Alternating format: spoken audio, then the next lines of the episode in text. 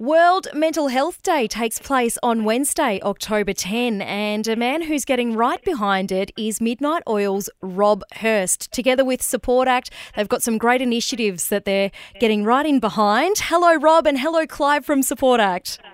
Yeah, hi Pip, how you going? Hi Pip. Hello, I'm really well, thank you. Now, Rob, let's sort of start with your involvement in this, the Wellbeing Helpline being established by Support Act. What exactly was it that drew you to being an ambassador for this? Well, a couple of things. Pip. Firstly, uh, on a personal note, um, my family has um, known quite a lot of anxiety and depression, various family members, in, including uh, my late mother. And um, and so I've seen up close, uh, actually, I see it up close on a daily basis, how debilitating and dangerous, you know, um, mental health issues can be. Anxiety and depression can get out of control and really bring people down.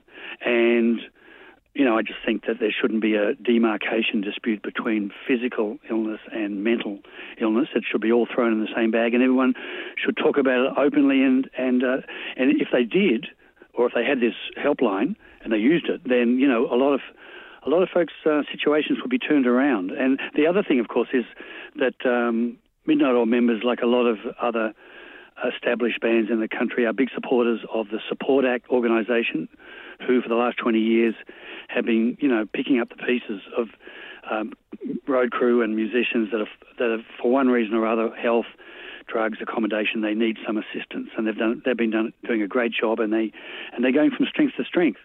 I suppose, touching on what you've just said, there is this perhaps misconception that being in a band, it's the answer to your, all your dreams. There's the glamour, the parties, the thousands of adoring fans. But I suppose there's been a couple of very high profile cases recently which are telling us that things aren't necessarily always okay. No, that's right. I mean, I guess folks normally see, um, you know, their heroes on stage, and um, uh, but they don't see, you know, the the fact that musicians, most musicians, um, live in extreme circumstances where they're far, often far away from friends and family, and uh, most of them don't earn very much, you know, at the end of the day after costs.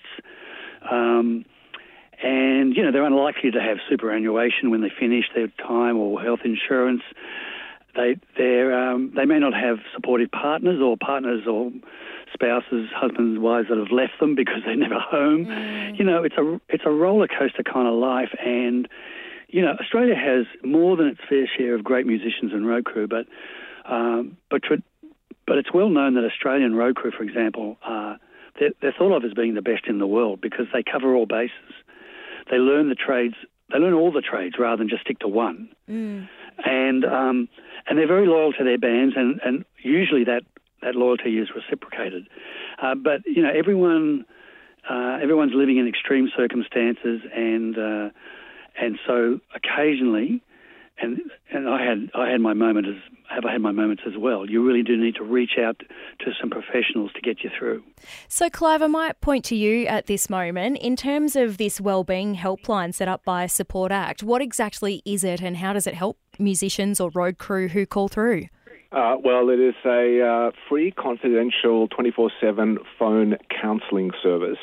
And uh, I guess as much as anything, it's uh, it's somebody there uh, to listen and uh, and provide a helping hand to people when uh, when you know they just um, when sometimes it just gets uh, a bit much, and for all the reasons that Rob's just described, the lifestyle, the financial situation, people's health, living circumstances.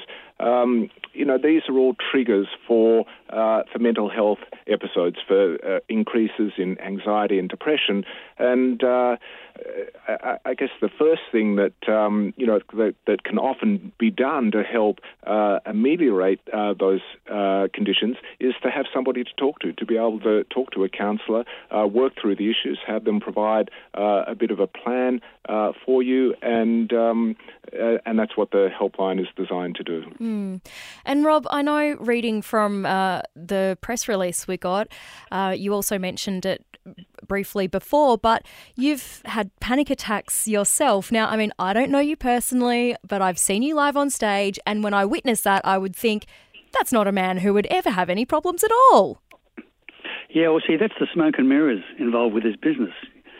And it's good it's like that. You know, you don't want to bring your personal problems on stage or into the recording studio or whatever. But um, I think, as a general comment, people in the arts, not just musicians, but um, authors, poets, playwrights, filmmakers, you know, these are people that are generally uh, thin-skinned. They're, they're, you know, they, they're, they're very, they're more likely to be uh, sensitive mm. to world events and. Um, how, and, and they need to be because that's their art. You know, is to be, is to receive information um, uh, unguarded, and then to you know somehow incorporate that in their art, and then and then make hopefully great uh, original works. Um, but the downside of that, of course, is that being being such an open book also means that um, uh, the hardships of life, um, and everyone has them, you know, mm um, hit these people much harder. So their, li- their lows are likely to be a lot lower than your average low. And that's when, you know, I mean, we've had road crew who've taken their lives over the years in, in, in the depths of depression. We know lots of musicians that sadly have as well because, you know, our band has been around for quite a while. So, yep. um, but the good thing is things are getting better. People are prepared now to talk about it more openly, to go to friends. And this helpline um, is just part of that process to demystify, you know, the the angst and uh, the, the, kind of wells of despair that some folk find themselves in. And I've been there myself, which is why I'm talking about it. Well, the Wellbeing Helpline set up by Support Act, 800 959 500. Of course, Lifeline always available on 13 11 14. If I might just turn your attention now, Rob, to something we're doing, which is Oztober. And of course, Midnight Oil making up the great tapestry of the Australian musical landscape. For you, when you think about uh, the Australian bands and musicians and artists, who really stands out for you? Well, I always um, the more the more we toured, the more I look back on Australia and I thought, what is unique about where we come from, rather than I mean, we absorb music from all around the world. That's great, but what you know, what bands and artists have actually in our own backyard incorporated the sounds and the rhythms of where we come from, and, and also our near neighbours the Pacific and New Guinea and whatever. And so there's, I have a few heroes, Australian heroes that have done that in different ways. Mm-hmm. Uh, one is the great David Bridie from My Friend the Chocolate Cake, and his work. Uh, and, and, and, by the way, David played with us on a couple, a couple of our shows, Midnight Oil shows, on the Great Circle tour last year. He played with a fellow named George uh, Telek, and uh, uh, from from uh, Papua New Guinea, and that was thrilling. Mm-hmm. Um, and uh, he should be really a national hero, I think, along with people like uh, Neil Murray from the Warumpi Band, mm-hmm. who's who's a musician and author and poet. Uh, plus, you know, our suburban heroes, Reg and Pete from Mental as Anything, who have their own Reg and Pete music now. But, you know, in their art and in their music, they describe and continue to describe the Australian, often suburban experience better than anyone else. So, you know, they're, they're the people that I would go to, and, and but also, uh, of course, Indigenous heroes like Frank Yamma. Um, we played with Yomel Yomel go on stage and with the Oils last year at the at our at our gigs in um, in Sydney at the Domain. Mm-hmm. Um, you know, he's a grandson of um, you know Mandawuy, so it's just just marvellous to have that connection because we used to tour with Yothu Yindi as well in the 80s. Yeah, yeah. Also, let's just touch on those shows quickly. The Great Circle 2017 tour, it was phenomenal. It came to the border, Gateway Lakes. Myself and my closest 12,000 best friends were there, all just adoring you. It really was a wonderful show, so I do need to congratulate you on that one.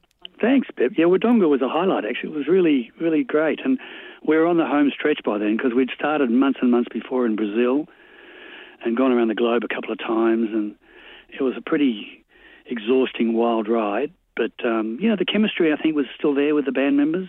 We're getting on well, and really trying to make every show as good as we can. So thank you for that. Oh, it was great. And I, a, a, guy that I know, his dad had brought them up on the music of Midnight Oil, and he was at the dad was at tears at points because he was so happy that he could be there with his children, seeing live the music that he'd brought them up on. And I think the intergenerational um, aspect of that show, there was people of all ages there, and they were all getting into it just as much. Yeah, there was right around the world. It was amazing. It wasn't just just the boomers. There was yeah, there was kids and grandkids. well, Rob and uh, Clive as well, thank you so much for your time today. I know you've got a thousand other things to get through. I could talk to you for hours on end, but all the best with the Wellbeing Helpline. Fantastic work with Support Act and all the best. And thanks, Pip. And just before we go, uh, we'd just like to um, encourage people also to go to the 1010.org.au website and uh, really make a commitment on World Mental Health Day to do something about mental health and uh, really just uh, uh, increasing awareness around the issue would be really great. Beautiful. Thanks for your thanks, time today. Thanks, thanks, Pip. See ya.